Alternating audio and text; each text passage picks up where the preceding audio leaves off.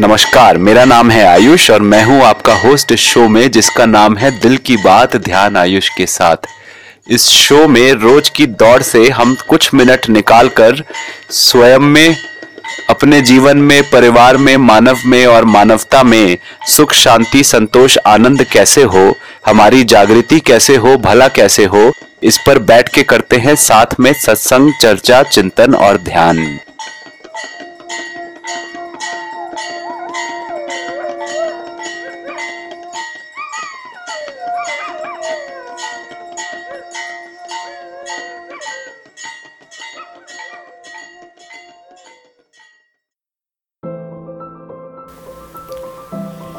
अब बात करें पति पत्नी की ही, स्त्री पुरुष की जो चली पड़ी है, तो आयुष वेस्ट भी घूम के आया, ध्याना के साथ इटली गया क्योंकि ध्याना इटली से है। तो वहां उसको एक बड़ी अजीब चीज देखने को मिली। वो चीज ये कि हर कोई अपने अपने में जीता है। वहां पर वहां तो बच्चा माँ बाप से भी अलग रहना चाहता है। सोलह साल की उम्र के बाद शर्माता है माँ बाप के साथ रहने में। माँ बाप को भी देखिए तो मेरे ख्याल से तीस चालीस परसेंट ही माँ बाप, पचास परसेंट मुश्किल से, पचास भी नहीं होंगे, तीस चालीस परसेंट ही माँ बाप, पति पत्नी का रिश्ता जीवन पर्यंत चलता है। एक जीवन काल में तीस चालीस परसेंट ही कपल्स टिक पाते हैं साथ में यूरोप में, बाकी साठ परसेंट अलग हो जाते हैं शादी के कुछ सालों बाद। ये देखने को मिला। उन सब के बच्चों को आयुष ने देखा कि बच्चा कुछ हफ्ते के लिए मम्मी के साथ, कुछ हफ्ते के लिए पापा के साथ, साथ ही में पापा की एक और गर्लफ्रेंड है, मम्मी का एक और बॉयफ्रेंड है। और ये गर्लफ्रेंड बॉयफ्रेंड भी वो देखते हैं कि जैसे पापा मम्मी लाइफ लॉन्ग साथ में नहीं रह पाए, उनका कोई और गर्लफ्रेंड बॉयफ्रेंड भी साथ में लाइफ लॉन्ग नहीं रह पाता। तो मम्मी भी बेसिकली अकेले रह रही है जो बॉयफ्रेंड को कभी कभी मिलती है, पापा भी अकेले रह रहे हैं जो अपनी जो अलग अलग गर्लफ्रेंड्स बनती रहेंगी जब अगले जब तक जिंदा रहेंगे तब तक वो उनके साथ रहते रहेंगे, पर एक किसी के साथ स्थिर होके नहीं टिक पाते। जीवन में स्थिरता नहीं आ पाती है। जो सुख और शांति, जो जीवन, मानव जीवन सुख और शांति की जो जरूरत है, इसकी कंटिन्यूटी में स्थिरता के साथ वो नहीं आ पाती क्योंकि आपके पार्टनर्स बदलते रहते हैं। हर पार्टनर के साथ आप क्यों जुड़ते हैं? शरीर के अट्रैक्शन से जुड़ते रहेंगे तब तो आपको स्थिर सुख कभी मिलने नहीं वाला क्योंकि शरीर का अट्रैक्शन और सेटिस्फैक्शन तो टेम्परेरी है।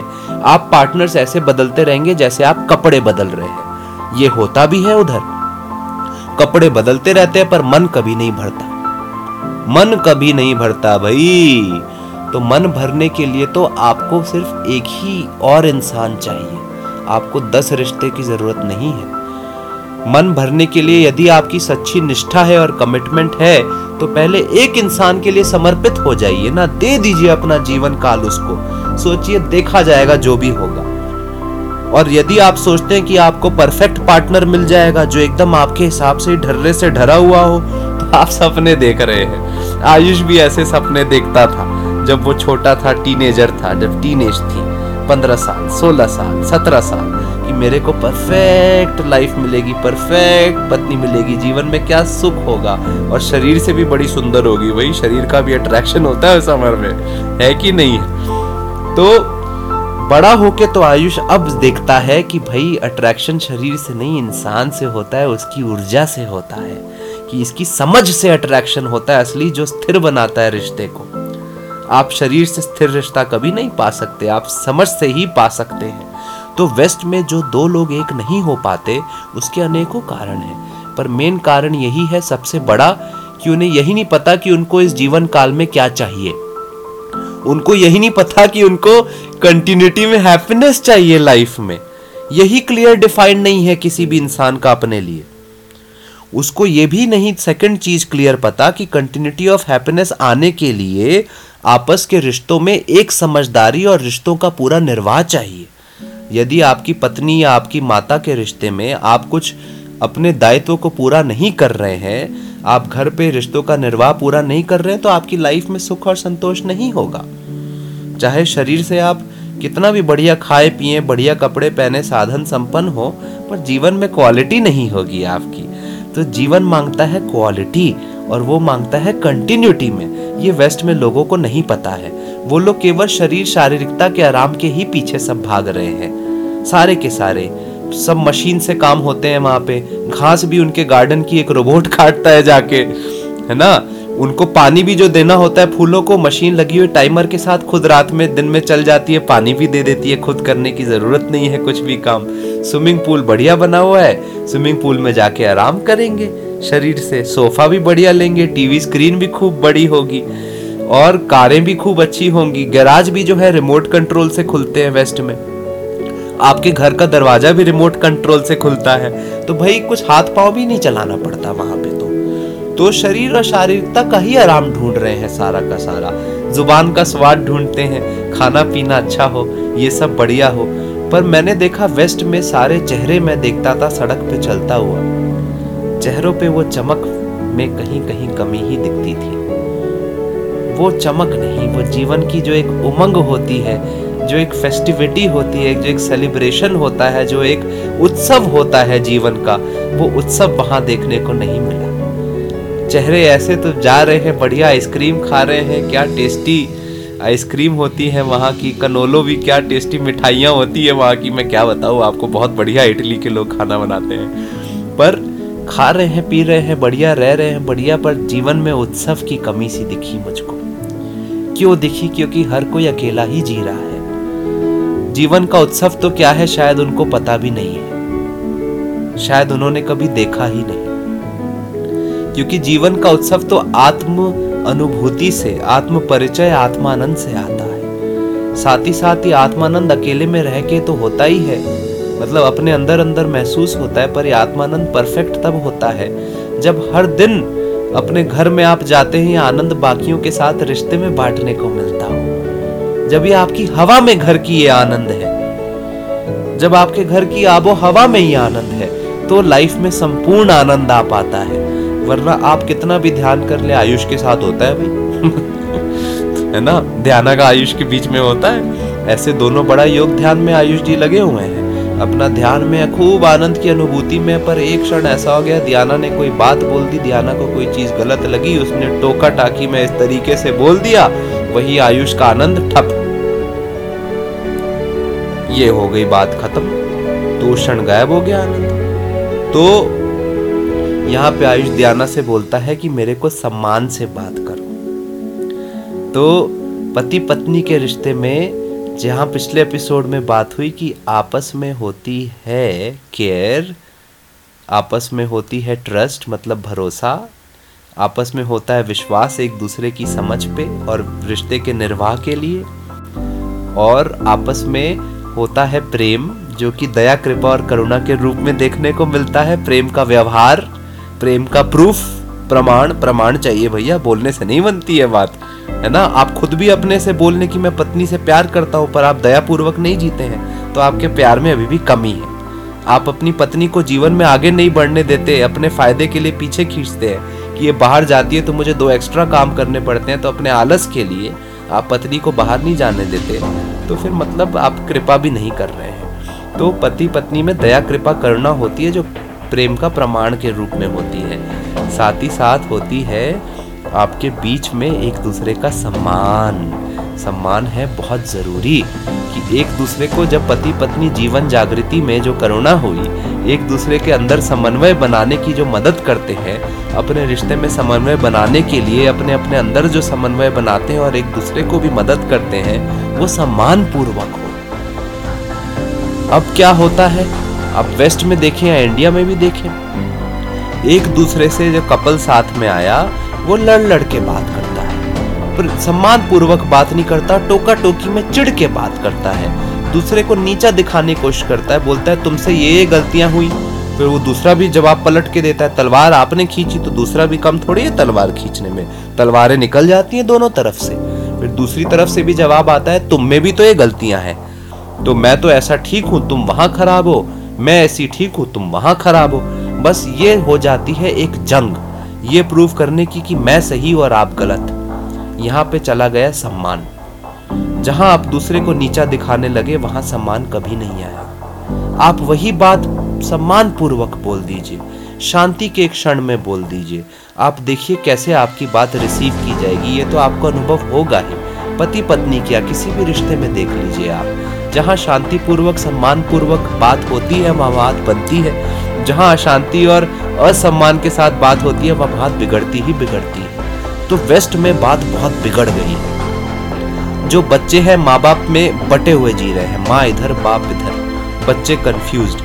जब बच्चा बचपन से ही बड़ा होता है बोलता है यार ये तो दुनिया ही मैंने ऐसे देखी, आसपास सबके माँ बाप अलग हैं, हर बच्चे को खुद ही जीना है, ये वो समझ जाता है। बीज और स्ट्रांग होने लगते हैं उसके मन में कि मैं अकेला ही अपना करूँ, मेरा कोई दूसरा करने वाला तो है नहीं, माता पिता के साथ मैं रह नहीं सकता क्योंकि ये तो लानत की बात है, मेरा सोशल स्टेटस ही कम हो जाएगा, उनके साथ रहा तो माँ पिता को तो छोड़ दूंगा मैं, छोड़ना ही पड़ेगा मेरे को, तो नियति है। उसको ऑप्शन ही नहीं पता कि घर में साथ में भी रह सकते हैं माता पिता बच्चे, ये उन माता पिता को भी आइडिया नहीं है, उनको भी अजीब लगता है कि अरे हमारा बच्चा साथ में कैसे जी जाएगा भाई, ये तो अजीब बात हो जाएगी, मतलब जीवन जागृति में कुछ कमी रह गई इसकी, जो हमारे साथ रहना चाहता है। कहीं माँ बाप ऐसा भी सोचते हैं वहाँ पे, पर फिर भी बच्चे खासकर ज़्यादा सोचते हैं। तो जब बच्चा ही बचपन में अकेला अकेला होके जीने देखा, उसने अपनी माँ को अकेले स्ट्रगल करते हुए देखा, उसने किसी भी रिश्ते में माँ को स्थिर नहीं पाया, तो अपने अंदर भी स्थिरता कैसे वो बच्चा पाएगा। सोलह साल की उम्र में तो उसे बाहर ही निकल जाना है, तो उसके बाद तो वो अकेले अकेले में ही जिएगा।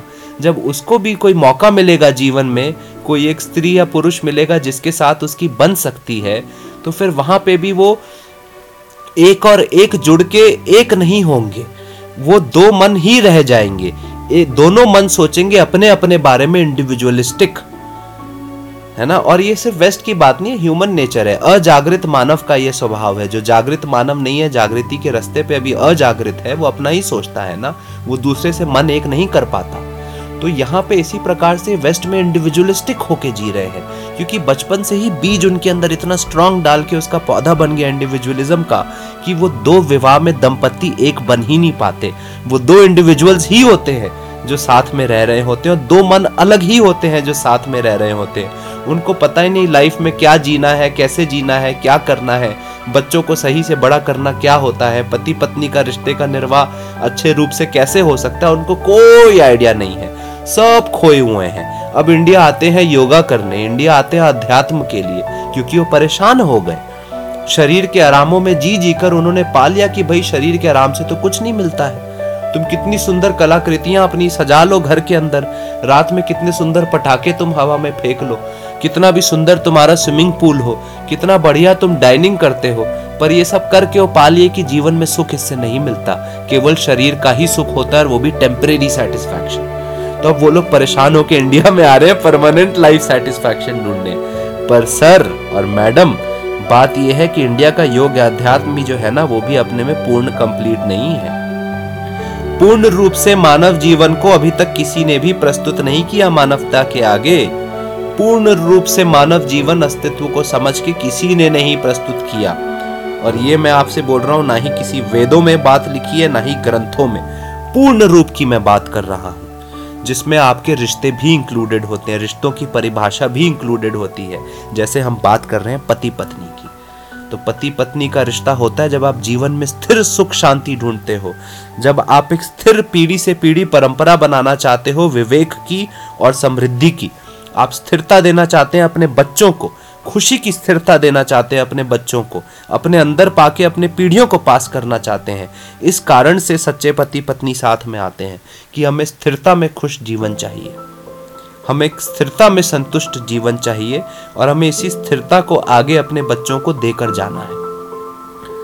तो ये है पति पत्नी का। अब जैसे एक मुझे कहानी याद आ रही है, बच्चों की और पीढ़ियों की जो बात आई ना, तो मेरे को एक मेरा मित्र है इटली में ही, दियाना का मित्र, वो मिला। वो बोला कि उसका बर्थडे पार्टी है, उसने इनवाइट किया हम लोग को कि तुम मेरे बर्थडे पार्टी में आना, और तीस चालीस मेरे दोस्त होंगे, दोस्त कोट एंड कोट दोस्त दोस्त होंगे, हम बर्थडे पार्टी करेंगे, दो दिन की मेरे घर पे पूरी पार्टी है, स्टे भी है। तो मैंने बोला भाई तुम्हारी मम्मी भी होगी वहाँ पे, मैं उनसे ही मिलना चाहता हूँ, आज तक नहीं मिला। तो बोला कि नहीं नहीं नहीं मेरी मम्मी नहीं होगी, मैंने उनको दो दिन के लिए कहीं जाने के लिए बोल दिया कि माँ तू कहीं और चली जा, मेरे दोस्त आ रहे हैं, तू क्या करेगी हमारे बीच में, उनको भी अजीब लगेगा, मैं खुद अजीब फील करता हूँ जब मेरी माँ मेरे दोस्तों के बीच में बैठती है। मुझे लगता है हमारा जनरेशन गैप है और ये मेरी माँ क्यों बैठी है मेरे दोस्तों के साथ, इसका क्या मतलब है मेरे दोस्तों के साथ। इसके माता पिता दोनों अलग हो गए थे बचपन में ही और इसने बारह तेरह साल की उम्र तक इतनी लड़ाइयाँ देखी थी, घर में मार पीट कलेश देखा। इसने मुझसे शेयर की दिल की बात। कहता है वो सब देखने के बाद तो मैं डर सा गया इस रिश्ते से, अपने माता पिता की ये हालत देख के। और वहीं पे कहीं देखिए ना, माता से उसका प्रेम भी कम नहीं हो गया बच्चे का। ये बच्चा तो यही भूल गया कि बेटा तेरा जो बर्थडे है आज जो तू मना रहा है, इस तारीख को तीस साल पहले तुझे इस धरती पे लाने वाली, बर्थ देने वाली कौन थी बेवकूफ। ये तो मेरे मन में बात आई और मैंने उसको बोली भी ये बात बाद में, बिना बेवकूफ बोले क्योंकि फिर असम्मान पूर्वक वो बात होती है। अनलेस बहुत प्रेम का रिश्ता हो लोग बुरा मान जाते हैं, पर मैं तो उससे प्रेम भाव से ही रहा। मैंने उस टाइम उसको कोई बात नहीं बोल बोली, पर मेरे मन को इतना दुख हुआ। मैंने उस दिन उस माँ के बारे में सोचा कि माँ तूने जिसको जन्म दिया था तीस साल पहले, आज वो जो खास दिन था वो सिर्फ उस अकेले का नहीं, तेरा भी तो था। ये ये तेरा बच्चा कैसे भूल गया। तो माँ शायद कहीं तेरे में ही कमी रही हो, जो तूने अपने बच्चे को कैसे बड़ा किया। ऑफ कोर्स माँ में ही कमी रही, तभी तो बच्चा ऐसा बना जो आज यही भूल गया कि मेरे को जो जन्म देने वाली थी आज मैं उसी को भूल के बैठ के अपनी बर्थडे पार्टी जन्मदिन की मना रहा हूँ। ये कितनी दुख की बात हुई, आयुष को बहुत दुख हुआ था उस दिन, बहुत बहुत दुख हुआ था। और मुझे मानव के रूप में दुख हुआ था, मुझे मानवता की हालत देख के दुख हुआ था। मेरा वो मित्र तो केवल एक मानिए सिंबल है मानव की आज की हालत का, वो और उसकी माँ। तो ये बच्चा जैसा भी बड़ा हुआ, जो अपनी माँ को ही भूल गया, अपने पिता को ही भूल गया कि अपने सबसे जरूरी दिन पे औरों के साथ रहना चाहता है, पर जो सबसे ज्यादा प्रेम देने वाले हैं उनसे दूर रहना चाहता है। तो इसमें देखा जाए तो क्या माता पिता का ही दोष नहीं है। माता पिता ही तो उसको ऐसे बड़ा किए ना, लड़ते लड़ते झगड़ते हुए, नासमझी में, दिशा विहीन उसको बड़ा किए, फिर अलग होके अलग रहने लगे। तो बच्चा तो मन में क्रोध लेके बैठा ही है ना आपके लिए, जो आपने उसके पूरे बचपन में दुख ही दिया। तो जब तक पति पत्नी की समझ एक नहीं होगी, जब आप एक दूसरे को ही सुख नहीं दे पाएंगे, तो आप अपने बच्चों को क्या सुख देंगे। प्लीज बच्चे मत कीजिएगा, जब तक आपकी एक समझ ना हो। बच्चे ना आने दे धरती पे, ये पाप ना करें, किसी और को दुख देने का, प्रताड़ना देने का पाप ना करें। जब तक आप जीवन में सॉल्व नहीं हो गए, सेटल नहीं हो गए, दोनों साथ में, दो शरीर एक मन नहीं हो गया, जब तक आपका, आप एक बच्चे को धरती पे लाएंगे, आप उसको दुख के सागर में ही गोते खिलवाएंगे अपने साथ। तो पति पत्नी का सबसे इम्पोर्टेंट दायित्व हुआ जीवन जागृति के लिए एक दूसरे के साथ जीवन और अस्तित्व को संपूर्ण रूप में समझना, और जीवन को मानव के रूप में समझना, अस्तित्व को सह अस्तित्व के रूप में समझना, और दो मानवों के बीच में जो सह अस्तित्व है उसको जी जाना, मूल्यों के साथ, जीवन के मूल्यों के साथ, रिश्तों को समझ के, रिश्तों की निर्वाह के साथ। क्योंकि पति पत्नी हो गया अब एक जीव। ये दो शरीर है पर ये जीव एक है, इस पे ध्यान दें पति पत्नी। आप जीव एक ही हैं, चाहे दो शरीर है पर जीव आप एक ही हैं। ये जीव पूरे बाकी परिवार और पूरे संपूर्ण समाज और प्रकृति के बीच में एक होके जीता है। तो आपका जीव इस धरती को क्या देके जा रहा है, आपका जीव अपनी पीढ़ियों को क्या देके जा रहा है, आपका जीव शेष मानवता को क्या देके जा रहा है, वही देके जाएगा जो वो खुद पाएगा। तो पहले तो बनिए एक जीव, एक स्त्री पुरुष के रूप में एक जीव जो बन जाए उसका जीवन हो गया सफल। वो परम योग करके चला गया धरती से, परम योग करके चला गया वो धरती से, जो दो शरीर एक मन हो गए और कंटिन्यूटी ऑफ हैप्पीनेस जिन्होंने प्राप्त कर ली अपने बीच में। और वो अपने रिश्तों में, उस जीव ने अपने ससुराल के रिश्ते, मायके के रिश्ते एक ही हो गए, मम्मी पापा इधर के उधर के, उस जीव के दो मम्मी पापा हो गए, उनके साथ रिश्ता निभा लिया। उस जीव के जितने भाई बहन हैं उनके साथ रिश्ता निभा लिया। इस पति पत्नी नामक जीव के जितने बच्चे हैं उनके साथ रिश्ता निभा लिया। इस पति पत्नी जीव के जो भी काम करते हैं ये दोनों, उस जीव ने अपने काम में भी पूरा रिश्ता निभाया, एकदम बढ़िया से दायित्व पूरा किया, समाज में अपना रिश्ता निभाया इस जीव ने एक साथ। ये है दो शरीर पर है एक जीव। तो अपने अंदर झांक के देखें हम सब कि हम कितने एक जीव हुए अपने रिश्ते में। आयुष और ध्याना अभी भी संपूर्ण रूप से एक जीव नहीं हुए। आयुष भी आपसे साफ बात कर रहा है, क्योंकि आयुष और ध्याना भी तो जीवन जागृति के रास्ते पे है ना, वो भी तो आपकी तरह ही है, आपसे कोई अलग नहीं है। हम भी मानव ही हैं, आपके साथ बैठे हुए हैं, तो हम भी मेहनत कर रहे हैं। हम दोनों जब साथ में आए थे तो हम ये क्लियर बात के साथ साथ में आए थे कि हम दोनों का लाइफ का जो पर्पस है वो है जीवन जागृति, और हमको एक दूसरे के साथ जीवन जागृति के रास्ते पे आगे बढ़ना है, ये क्लियर था। और हम जो एक जीव बनेंगे, एक जीव बन के हमें बच्चा बड़ा करना है, और साथ ही साथ हमको दोनों को एक होकर समाज में भी और मानवता में भी और धरती को भी कुछ अच्छा दे कर जाना है। ये हम दोनों में कॉमन शेयर्ड विजन था, हम इसके साथ साथ में आए। कई लोग तो ऐसे ही शादी कर लेते हैं कि भाई उम्र हो गई, अकेले थोड़ी रहना, कोई भी मिल जाए कर लो, बस देखने में सुंदर होनी चाहिए, रंग गोरा होना चाहिए लड़की का, ऐसा ही सोचते हैं और शादी कर लेते हैं। लड़की वाले सोचते हैं, लड़की सोचती है कि भाई लड़के के पास पैसा होना चाहिए जिससे मैं अच्छे कपड़े खरीद सकूं, अच्छी कार में घूम सकूं। तो भाई आपने शरीर के बेसिस पे जब निर्णय लिया शादी का ना, लड़की ने कार वार का सोच के लिया, पैसे का सोच के लिया, शरीर शारीरिकता से, आपने लड़की की शक्ल देख के, उसके शरीर का रूप देख के आपने निर्णय लिया, लड़के ने शरीर और शारीरिकता से, तो भाई हो गया कबाड़, गए आप दोनों बर्बाद। मतलब किस्मत ही बहुत अच्छी हो तो शायद आपकी फिर भी बन जाए, पर यदि आप शरीर के कारण या शारीरिकता से या भौतिकता से जुड़ के एक दूसरे के साथ आए हैं तो आपको जीवन में कंटिन्यूटी में हैप्पीनेस नहीं मिलेगी, क्योंकि शरीर हमेशा टेम्परेरी सेटिस्फैक्शन ही देता है और शरीर की भूख फिर खड़ी हो जाती है, साली शांति नहीं होती कभी। माफ कीजिएगा, साली शब्द निकल गया, पर साली बड़ा प्यारा शब्द है, साली खराब चीज़ नहीं है, बहुत ही प्यारा रिश्ता है ये, तो उस रूप में आप मानिए मैंने कह दिया।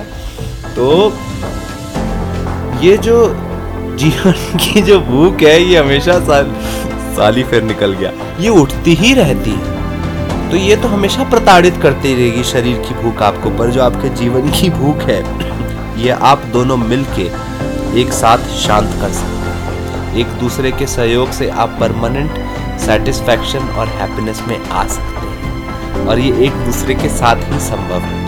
कोई अकेला विरला मानव कहीं अकेला रहता हुआ भी अकेला कभी नहीं होता, वो शेष संसार से जुड़ा हुआ ही रहता है और उस पर निर्भर करता ही करता है।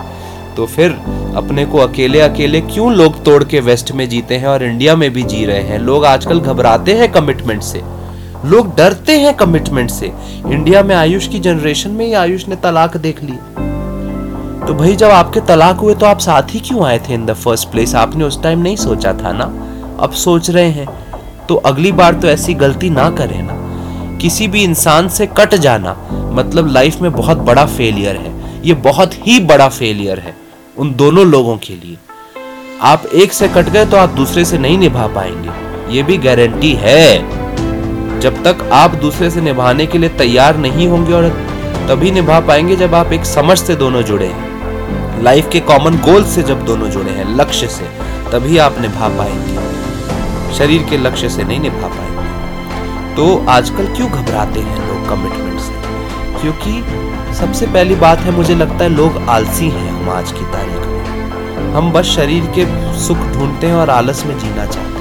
हम काम काज भी जो कर रहे हैं हम शरीर के सुख के लिए ही कर रहे हैं, हम वो काम ढूंढते हैं जहाँ अच्छा पैसा आता है। तो मैं तो इसे कहूँगा जीवन जागृति पे आगे ना बढ़ने का आलस। यदि आप केवल और केवल काम काज और कमाने खाने पीने का ही सोच रहे हैं तो आप आलसी हुए, आप जीवन जागृति पे आगे नहीं बढ़ना चाहते। अगर आप आलसी नहीं हैं तो आप दूसरे इंसान के साथ जीने को तैयार होते हैं, दूसरे इंसान के साथ निभाने को तैयार होते हैं। किसी के साथ आना बहुत आसान है, शरीर से कामुकता से भी अट्रैक्शन होता है।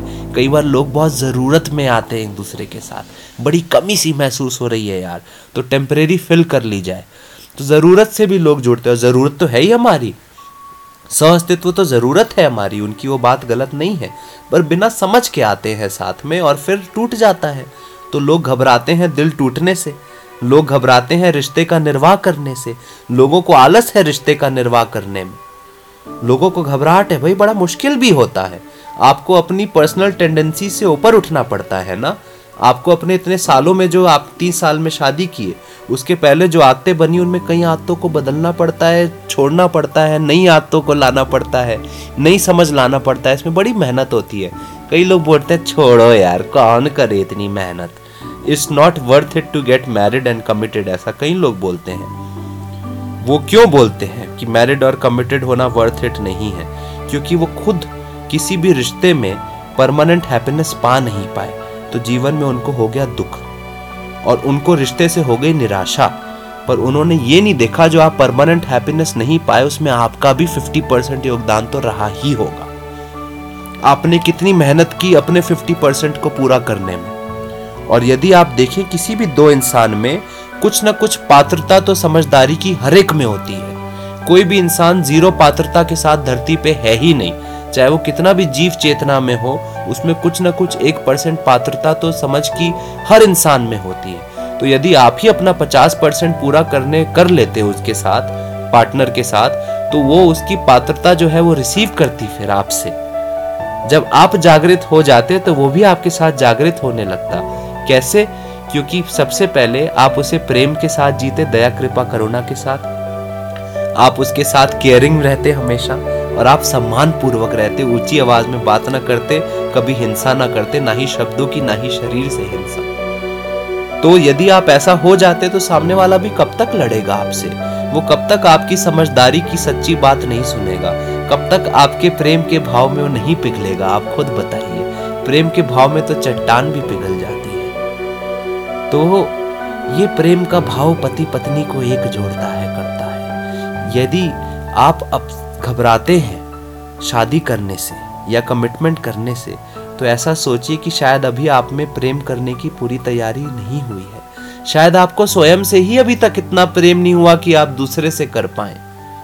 तो शायद आप इसीलिए घबराते हैं, शायद आपको अपने पे ही अभी विश्वास नहीं है कि मैं निभा पाऊंगा कि नहीं, शायद आपको अपने पे ही अभी भरोसा नहीं है कि आप निभाने लायक बने कि नहीं। सब कॉन्शियसली आपके अंदर शायद ऐसा ही हो, तभी आप दूसरे से के साथ कमिट करने से डरते हैं, क्योंकि आपको विश्वास ही नहीं कि आप निभाने लायक अभी हुए ही हैं कि नहीं। तो भाई अगर आप ऐसा कंफ्यूज्ड हैं, शादी करूँ ना करूँ, किसी के साथ लाइफ में कमिटमेंट करूँ ना करूँ, आपको बहुत प्यारा पार्टनर मिल रहा है जो तैयार है आपके साथ होने के लिए, पर आप श्योर नहीं हैं, तो सोचिए क्यों श्योर नहीं है। क्योंकि परफेक्ट पार्टनर आपको कोई नहीं मिलेगा, बना बनाया पका पकाया कोई नहीं मिलेगा।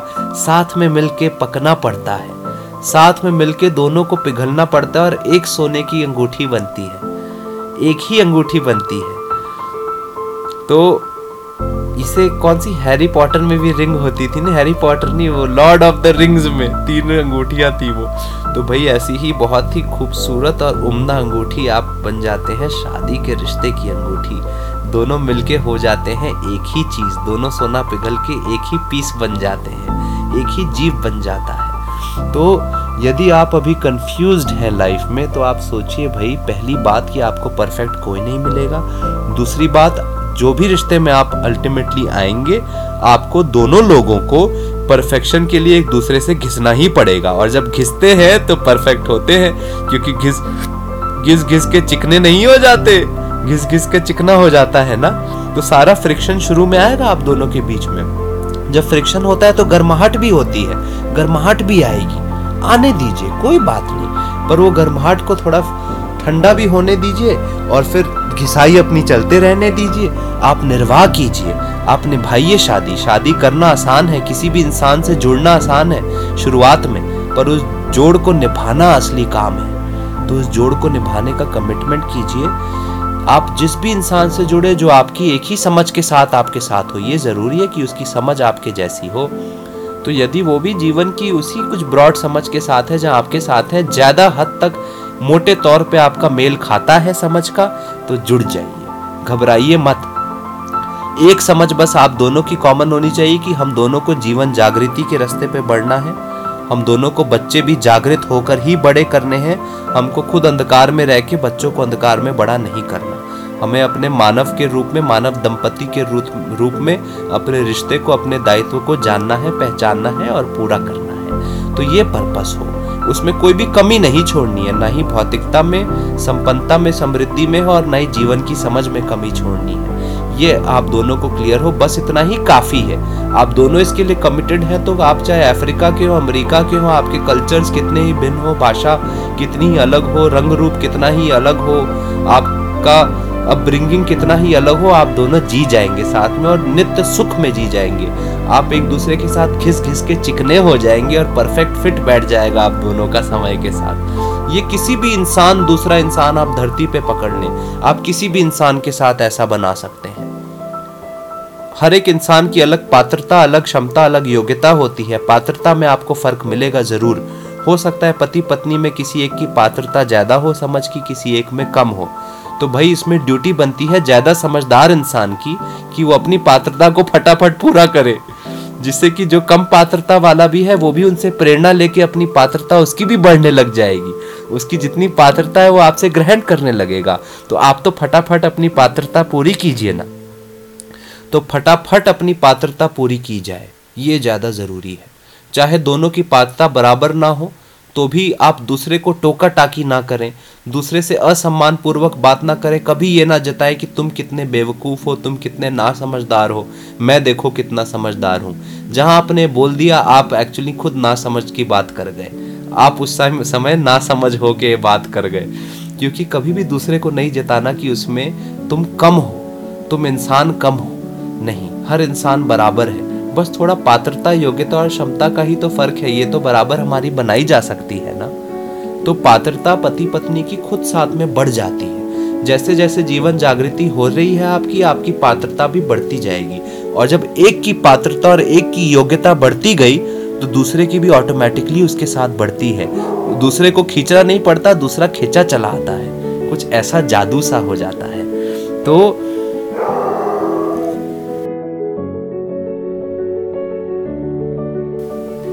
एक मेरा दोस्त है आल्मा, उसने इसी बात पे मुझे एक बार एक कहानी सुनाई थी। वो अपने एक दोस्त के यहाँ गया, तो दोस्त पत्नी के साथ रहता था उधर, नई नई शादी, तो पत्नी खाना बना रही थी, वो किचन में गया तो बात बात में पत्नी उससे बोलती है कि भैया ये कभी कभी मेरी मेरे को थप्पड़ भी मार देते हैं, मेरे पे हाथ उठा देते हैं। आल्मा को लगा बहुत बड़ा झटका कि मेरा दोस्त ऐसा काम कैसे कर सकता है। तो उस रात को जब वो लोग बैठे दोस्त के साथ, खाना पत्नी ने बनाया, खाना खा रहे थे साथ में, दोस्त ड्रिंक लेना भी पसंद करता है, दोस्त ने ड्रिंक भी लिया, आल्मा ड्रिंक नहीं करते।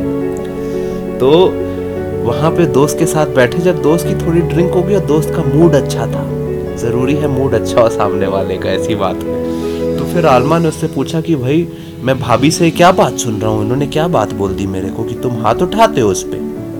तो वो बोला कि भाई कभी कभी ऐसी ना समझदारी की बात कर जाती है कि मुझे गुस्सा आता है, मैं क्या करूं, मेरा हाथ उठ जाता है, क्योंकि समझने की कोशिश नहीं करती, इसमें पात्रता ही नहीं है समझने की। ये बोला वो, ये समझ समझने लायक ही नहीं है, इतनी बेवकूफ़ है ये, तो मोटी बुद्धि है। तो फिर आल्मा उससे बोला कि तुम्हारी बात सुन के मुझे ऐसा लग रहा है कि इन दोनों में वो कम समझदार है और तुम ज़्यादा समझदार है, तुम ऐसा समझते हो। तो पति बोला हाँ मैं समझता हूँ कि मैं ज़्यादा समझदार हूँ और कम समझदार है। तो फिर आल्मा उससे बोलता है कि यदि ऐसा ही है और तुम ऐसा ही समझते हो कि तुम ज़्यादा समझदार हो, तो मुझे ये बताओ कि समझने का दायित्व किसका होता है, समझदार का कि ना समझ का? दूसरे को समझने का दायित्व किसका होता है, समझदार का कि ना समझ का? और फिर उस समय उसके दोस्त को तुरंत बात समझ में आ गई कि अपनी पत्नी को समझने का दायित्व तो मेरा है, क्योंकि मैं अपने को समझदार होने का क्लेम कर रहा हूँ। तो यदि मैं समझदार हूँ तो ना समझ को तो मैं ही समझूंगा ना, ना समझ से अपेक्षा करके क्या फायदा कि वो मेरे को समझेगा। तो भाई कभी कभी पति पत्नी के बीच में भी होता है, किसी दोनों को ही कई बार लगता है कि मैं ज़्यादा समझदार हूँ, कई बार किसी एक को लगती है ऐसी बात। तो भाई जिसको भी लग रहा है कि मैं इस क्षण समझदार हूँ, आप समझदारी दिखाइए, दूसरे से अपेक्षा ना करें पति पत्नी की, वो दिखाए समझदारी। होती है अपेक्षा ज़रूर, पर उस अपेक्षा से पहले खुद से अपेक्षा आप रखें कि मैं समझदार होकर जी जाऊं इसके साथ। इस क्षण में चाहिए किसी भी रूप में मुझसे बात कर रही है, किसी भी कठोर लफ्ज़े में मेरे से बात कर रही है और किसी गलत कारण से मेरे को डांट रही है, टोक रही है, फिर भी मैं अपना दिल ना जलने दूँ। इस क्षण मैं समझता हूँ कि ये ना समझदारी में मेरे पास आ रही है, और जब इसका क्रोध शांत होगा तो ये कल खुद समझ जाएगी कि इससे क्या गलती हो रही थी, और ये खुद मुझसे क्षमा मांग लेगी। ऐसे हो जाए हम, ऐसा हो जाए आयुष ध्याना के साथ भी, और ऐसी हो जाए ध्याना आयुष के साथ भी। और आप, यदि आप भी शादीशुदा है या आपका पेयर है, कपल है, और आप बॉयफ्रेंड गर्लफ्रेंड हैं, साथ में हैं और आगे के लंबे जीवन के बारे में सोचते हैं साथ में, तो फिर आपके लिए भी मेरी यही उम्मीद है, यही अपेक्षा है और यही आशीर्वाद है कि आप भी कंप्लीट हो जाएं एक दूसरे के साथ। आप दोनों भी समझदार होकर जी जाए एक दूसरे के साथ। आप दो शरीर, दो व्यक्तित्व में एक मन और एक आत्मा होकर जी जाएं। आप एक जीव हो जाएं, जिस जीव का नाम हो गया स्त्री पुरुष। ये अलग स्त्री और अलग पुरुष नहीं है, इसमें दोनों एक है। उस जीव के दो अंश हो जाएं आप। आपका जीवन ऐसा सुंदर हो जाए, नित्य सुख मिले आपको एक दूसरे के साथ। इसके लिए मेहनत तो करनी पड़ेगी, इसके लिए जूझना तो पड़ेगा ही। आप जूझ जाए, फल आपको निश्चित ही प्राप्त होगा, और फल ऐसा प्राप्त होगा कि मरते दम तक आपको संतुष्टि रहेगी। मरते दम तक आपका ख्याल करने वाला कोई आपके साथ होगा। आपको दुनिया में दस लोगों के आगे पीछे दौड़ने की ज़रूरत नहीं पड़ेगी, एक ही आपके लिए काफ़ी होगा आपका ख्याल करने के लिए। आपके शरीर से लेके आपके मन तक एक ही इंसान सब कुछ आपका ख्याल कर सकता है। तो खुद ख्याल करने वाले बन जाएं, आप ख्याल जीवन में पाएंगे भी। तो आज के लिए इतना ही। आपको ढेर सारा प्रेम, और आपका दाम्पत्य जीवन खूब मंगलमय हो। आप बच्चे खूब समझदारी से बड़े करें, एक समझ के साथ। आप हो जाएं दो शरीर और एक मन। यही है आयुष की आपके लिए कामना। अभी के लिए इतना ही। हरिओम नमो नारायण। राधे श्याम।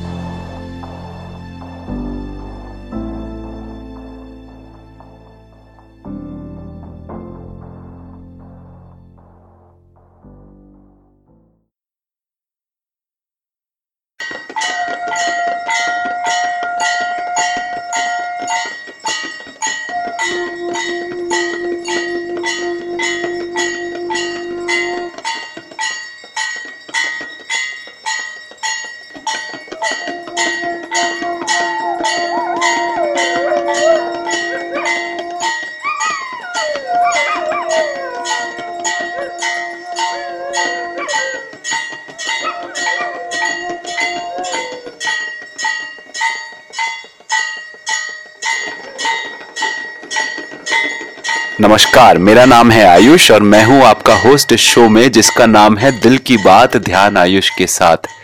इस शो में रोज की दौड़ से हम कुछ मिनट निकालकर स्वयं में, अपने जीवन में, परिवार में, मानव में और मानवता में सुख, शांति, संतोष, आनंद कैसे हो, हमारी जागृति कैसे हो, भला कैसे हो, इस पर बैठ के करते हैं साथ में सत्संग, चर्चा, चिंतन और ध्यान।